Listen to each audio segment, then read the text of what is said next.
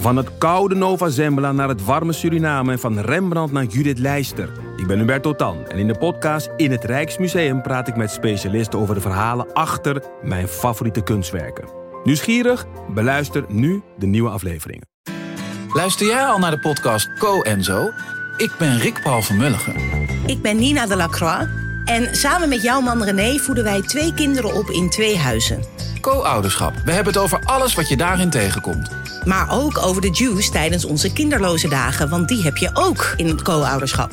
Een podcast voor alle ouders in alle vormen, maar ook voor alle mensen zonder kinderen. Zijn we eerlijk, heerlijk herkenbaar. Dus luister naar Co en Zo in je favoriete podcast-app.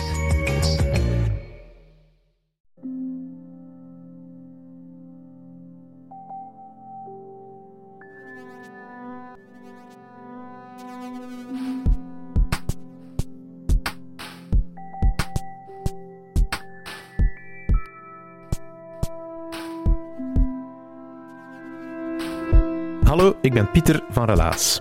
In Relaas hoor je waargebeurde verhalen en die worden verteld door de mensen die ze zelf hebben meegemaakt. En het verhaal dat je vandaag hoort is er ook zo eentje. Een waargebeurd verhaal verteld door iemand die het zelf heeft meegemaakt, maar het is vandaag geen strikt Relaas. We stellen je met heel veel trots de podcast Stemkleur voor. Dat is een nieuwe podcast van de stad Gent, meer bepaald van de VZW in Gent. Die helpen nieuwkomers in Gent om zich te nestelen in de stad. En Relaas in Gent en productiehuis Chase Creative, we hebben samen een podcast gemaakt waarin we waargebeurde verhalen laten horen van nieuwe Gentenaars. Mensen die van ver naar Gent komen om daar een nieuw leven op te bouwen met ambities, dromen en verwezenlijkingen, maar soms ook met wat tegenslagen, vervelende ervaringen en misschien ook wel obstakels waar ze over moeten. Je vindt ondertussen vijf afleveringen op www.stemkleur.be. Zijn de verhalen van Camilla, Galet, Karin, Harifa en Fatou. En de aflevering die we vandaag laten horen is die van Bardia. Bardia is bijna tien jaar in België. Is gevlucht uit Iran en hij vertelt over de fysieke en mentale muren die hij op zijn pad is tegengekomen. Geniet van deze stemkleuraflevering met Bardia.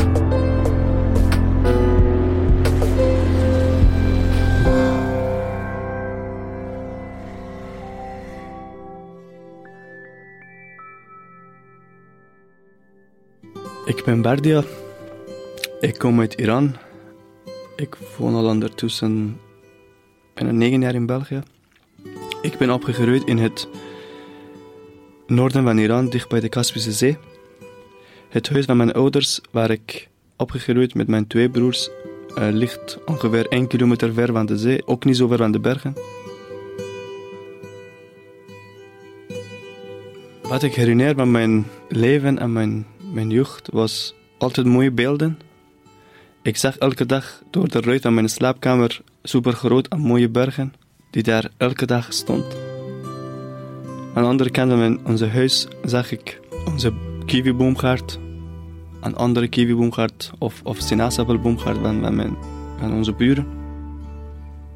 In mijn jeugd was ik altijd in de natuur.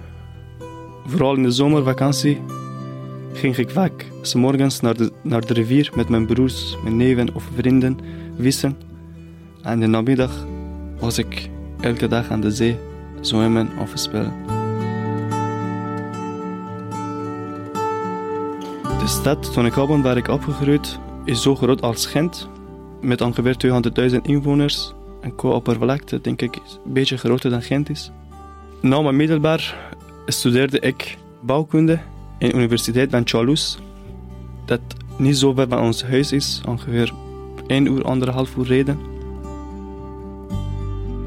Mijn vader was een aannemer, hij is nu op pensioen. En ik werkte altijd wanneer ik klein was met hem. Ik liep heel rond, vaak in, in de werf met mijn vader. Ik heb veel dingen gezien en dat was heel gemakkelijk tijdens mijn studie om die ervaring te gebruiken. Na mijn studie heb ik uh, ongeveer twee jaar in het leger gezeten voor, voor mijn legerdienst. Dat was een ervaring en om eerlijk te zijn, als ik nu wil teruggaan in die periode, zou ik dat niet meer doen. Ik kon die twee jaar een andere manier gebruiken of iets, iets anders leren. Maar ik ben blij dat ik ook gedaan had en ik heb toch iets geleerd.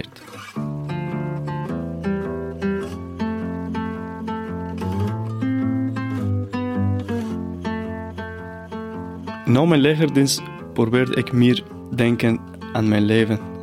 Ook algemeen over het leven. Ik volgde Engelse les toen om mijn Engels kennis te verbeteren, omdat Engels is internationaal taal en ik kon een andere manieren gebruiken.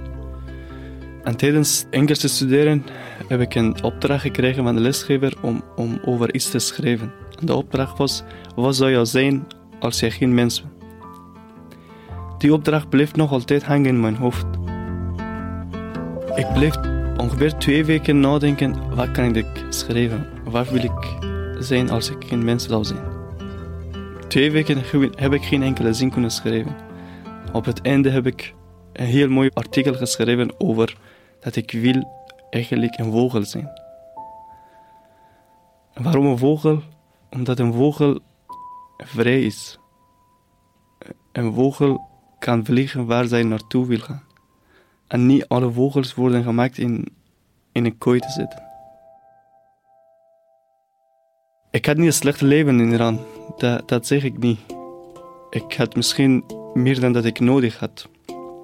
Maar ik voelde me niet als een vogel. Ik voelde me beperkt, omdat het land is omwille van, van politiek en, religie uh, geïsoleerd en, en veel beperkt. Ik heb al gezegd, ik, ik zeg niet over slechte dingen over mijn vaderland. Het is een heel mooi land qua natuur en geschiedenis. En heel sympathieke mensen. Maar het is geen land dat ik daar kan wonen. Omwille van politieke problemen ben ik verhuisd naar België in februari 2011. Ik moest naar het asielcentrum gaan in de buurt van Tornout, in de um, legerkazerne. Het was heel laat s'avonds dat ik daartoe gekomen en ik kon niet zoveel de omgeving zien. De dag daarna, wanneer ik wakker word, wat ik zag door het uh, venster was andere container. Die andere asielzoekers in de containers woonden. Het was een heel grote kazerne, heel groot asielcentrum, ongeveer 500 mensen, denk ik.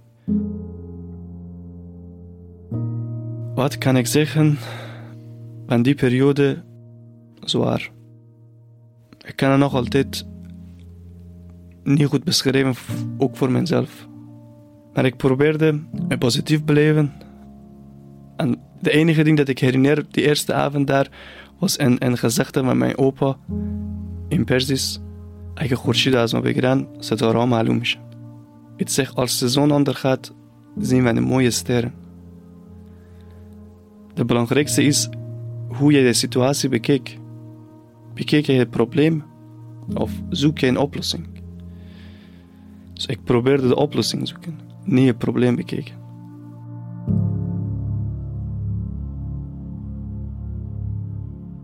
Omwille van verschillende redenen moest ik alles achterlaten. Mijn huis, mijn familie, mijn werk, mijn vrienden, de bergen, de zee, de rivier, alles.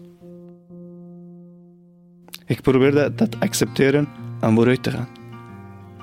Ik probeerde al vanaf heel korte tijd in het asielcentrum om mezelf bezig te houden met Nederlands. Omdat ik besef dat is de basis en het belangrijkste ding dat ik hier kan doen. De taal te leren. Ik kon toen niet naar Nederlandse les gaan omdat ik geen papier had. Omdat ik uh, niet kon inschrijven. Maar via via, omdat een andere begeleider in het asielcentrum kon mij helpen naar de school gaan. En ik was de eerste persoon van het asielcentrum naar de school ging in Tornad. Dat was de enige afleiding dat ik kon vinden van die moeilijke situatie. En ik heb ook iemand in het asielcentrum leren kennen die mij altijd gesteund in elke situatie. Hij was een begeleider die daar in nachtploeg werkt. Hij was een heel sympathieke man, heel, heel grappig. Hij maakte heel, heel grappig tijdens de avondeten, wanneer hij koffie en thee in de zaal brengt. En hij roept altijd koffie, thee, whisky, vodka. En iedereen begint plat te lachen, terwijl iedereen wist dat uh, alcohol uh, verboden was in het asielcentrum. Maar iedereen begint te lachen. En ik zeg, kijk, er zijn misschien 50 of 20 verschillende nationaliteiten hier samen wonen. En iedereen begint met een mop. Dus mens is overal hetzelfde.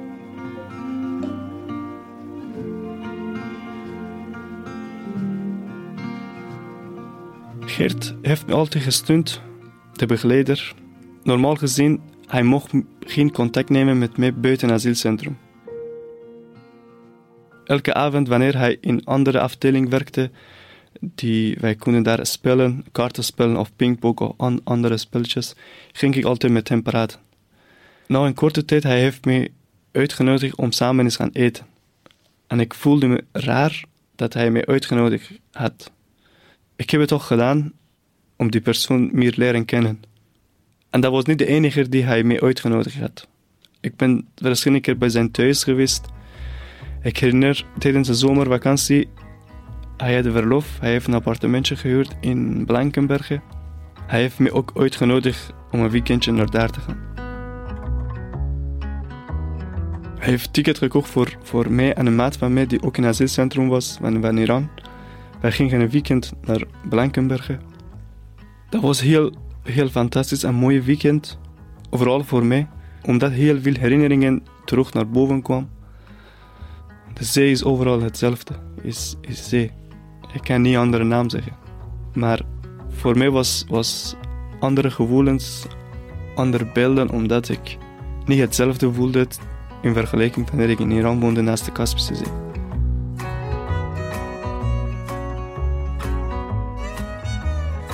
Geert heeft me ook op andere manieren gesteund.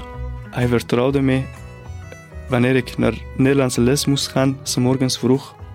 Ik kon niet ontbeten, omdat de ontbijturen begon later in het asielcentrum.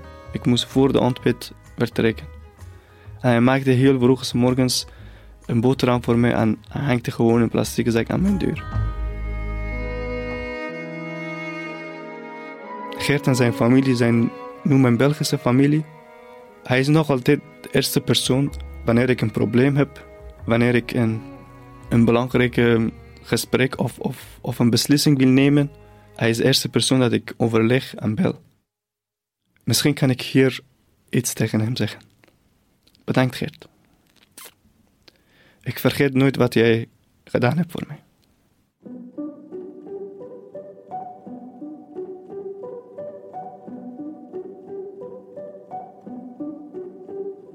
Ik woonde ongeveer zes maanden in de buurt van Tornout in het asielcentrum. Dan moest ik verhuizen naar een ander asielcentrum in, in Huizen-Zolder. Hetzelfde verhaal. Ik probeerde altijd ook positief te blijven en, en vooruit te gaan. Na zes maanden, ongeveer zeven maanden, moest ik terug verhuizen naar de andere kant van het, land. Naar een kleine dorp Botelare in de buurt van Merelbeke. Ik woonde in Botelare meer dan één jaar. Ik zeg nog altijd, die periode was de zwaarste periode in mijn leven. Maar achteraf nu, na acht jaar, zeven jaar, zeg ik, niet een slechte periode. Slechte periode omdat ik voelde me heel slecht in die periode. Ik voelde me heel eenzaam. Ik voelde me leeg. Ik voelde me geen mens. Ik was geïsoleerd. Ik voelde me geen vogel. Dat is wat ik altijd wou in mijn leven. Ik herinner een dag, dat was in de zomer, ik, ik was die dag op. Ik, ik kon niet vooruit, ik, ik kon niet meer. Ik lag op het gras in de tuin en ik voelde iets, ach, dat doet op mijn rug. En dat was een kleine steen dat ik vond. Het is misschien grappig, maar die steen heeft heel grote invloed op mijn leven. Wanneer de steen in mijn handen had, komt heel veel beelden van mijn leven in twee seconden voor mijn ogen. En ik herinner het zelf in de bergen, die mooi ooit, ooit zich, uh, dat ik elke dag zag door mijn venster. Ik denk dat de steen is voor iedereen een symbool van schoonheid en, en sterkheid. Dus die steen was een, een bericht of een message voor mij. Sterk beleven en niet opgeven. Ik heb de steen nog altijd Wanneer ik een belangrijke afspraak of gesprek of belangrijke dag heb, ik zet die steen in mijn, zak. En ik voel dat die steen me extra kracht geeft.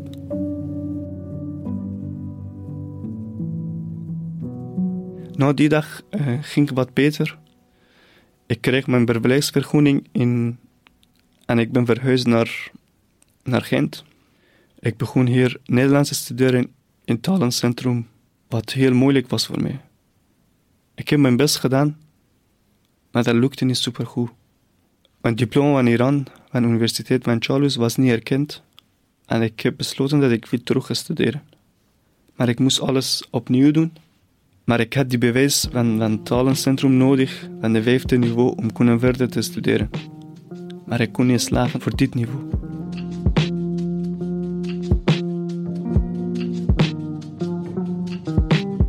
Ik heb heel veel tijd verloren om, om mijn weg te vinden, maar uiteindelijk is het gelukt. Ik zit nu in het derde jaar Hogeschool Odyssee richting bouwkunde. Ik heb heel, altijd in mijn leven uitdaging gehad en ik zoek altijd uitdagingen in mijn leven. Maar ik denk, terug studeren in het Nederlands was en is nog altijd de grootste uitdaging in mijn leven tot nu toe.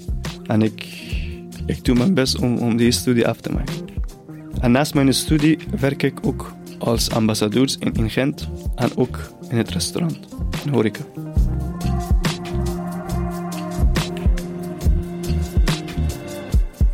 Ik ben heel dankbaar en, gelukkig dat ik die, die organisatie en die werk heb.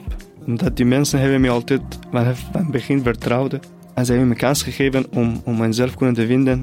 Vooral bij, bij in Gent. Ik zeg mijn verhalen en ik probeer andere mensen motiveren en een duwtje doen om te zeggen, het is mogelijk. Blijf maar vooruit te gaan, niet opgeven. Ik herinner tijdens mijn studie in Iran ging ik in een, een, paar dagen op vakantie in het westen van Iran om mijn tante te bezoeken. In die regio ligt heel veel bergen. En de neef van haar man heeft heel spontaan aan mij gevraagd: uh, doe je iets van, klimmen of, doe je iets bergensport? En mijn antwoord was natuurlijk nee. En ik, vroeg: waarom, waarom vraag je dat? Hij zei: Ja, je hebt een slang en jouw, lichaam is, goed voor klimmen. Maar toen besef ik niet wat, hij zegt tegen mij. Maar dat bleef ook hangen in mijn hoofd. Tijdens het Nederlands studeren heb ik iemand leren kennen die een bergklimmer was. En ik heb van hem geleerd hoe kan ik klimmen. Ik klim nu ook met, met, uh, met verschillende mensen, maar ook vooral met een, een groep die Rising You noemt. is een organisatie die samenwerking doet met WDAB en naast die opleiding die MediaW organiseert, doet activiteiten als klimmen. Ik werk ook een paar keer als vrijwilliger met die organisatie. En ik klim elke week met die mensen. Klimmen heeft ook heel veel invloed gehad op, op, in mijn, op mijn leven. Wanneer ik klim, wanneer ik in de bergen ben, voel ik me terug als een vogel. Vooral wanneer ik in de richting van de summit, van de top van de bergen ben, voel ik me aan het groeien ben voel ik me dat ik iets aan het breken ben. Wanneer ik op de summit ben of, of in de top van de bergen, zie ik dat ik leef in een ander perspectief. Ik zie het leven van boven, maar in een heel mooie manier. Daar voel ik me terug als een vogel.